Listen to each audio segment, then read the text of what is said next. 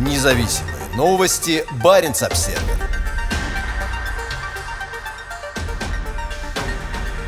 Самолеты НАТО поднялись по тревоге второй день подряд.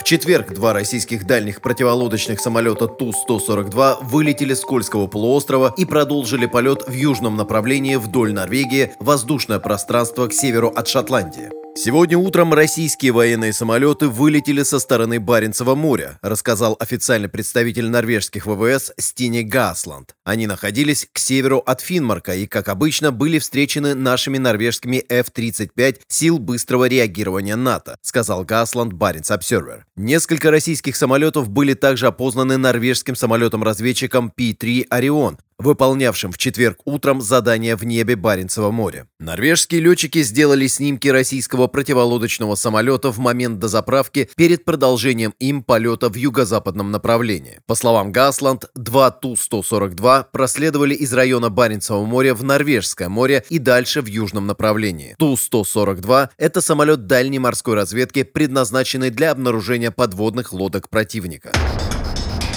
Северное море.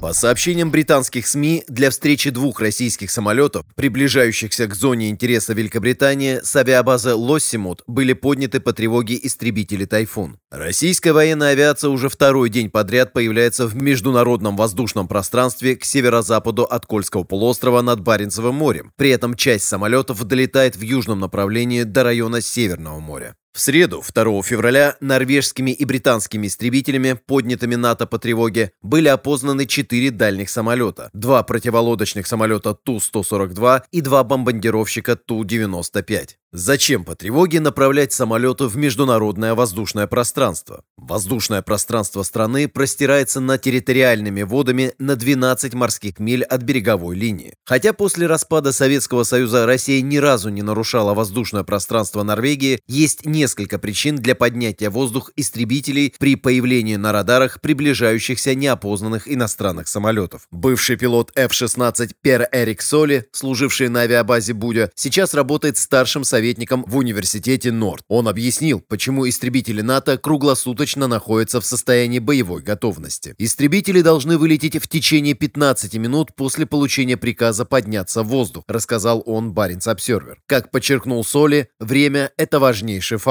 Если время полета до перехвата где-то за пределами Северной Норвегии составляет 20 минут, российский самолет, летящий со скоростью 450 узлов, с момента получения норвежскими истребителями приказа о подъеме в воздух по тревоге и до их появления рядом с ним пролетит 260 морских миль. Ждать, пока вражеский самолет войдет в суверенное воздушное пространство и только потом поднимать воздух истребители может оказаться слишком поздно. Поэтому в мирное время нормальной повседневной практикой является перехват военных самолетов в международном воздушном пространстве. По словам Соли, россияне поступают так же. Российские истребители регулярно перехватывают военные самолеты-разведчики Норвегии и союзников в международном воздушном пространстве над Баренцевым морем, вдали от российской границы, пояснил он. Летая на F-16, Соли неоднократно встречал российских летчиков в небе над Баренцевым и Норвежским морями. Все ведут себя профессионально и вежливо, и довольно часто приветствуют друг друга взмахом руки. По словам Соли, иногда летчики подружески шутили друг с другом. Российские летчики иногда показывали нам журналы, которые читают. Когда мы перехватывали российские самолеты-разведчики, прослушивавшие наши военные радиочастоты, они иногда показывали в иллюминатор листок бумаги с буквами и цифрами нашего позывного. Это было проявление дружеского юмора у летчиков. По словам Соли, сегодня активность составляет примерно 20% от уровня, наблюдавшегося во время Холодной войны. ВВС Норвегии регулярно вылетают на познание российских самолетов, приближающихся с севера. В 2021 году базировавшиеся в Буде F-16 поднимались в воздух 34 раза, опознав у границ норвежского воздушного пространства 58 российских военных самолетов. Первыми российские военные самолеты встречают норвежские F-35, выполняющие функции сил быстрого реагирования НАТО на заполярной авиабазе Эвенес. Далее в дело вступают F-35 с расположенного южнее аэродрома Эрлан. Если военные самолеты продолжают движение на юг над Северным морем, как сегодня и вчера, задача передается в воздухе британским истребителям, обеспечивая постоянное сопровождение.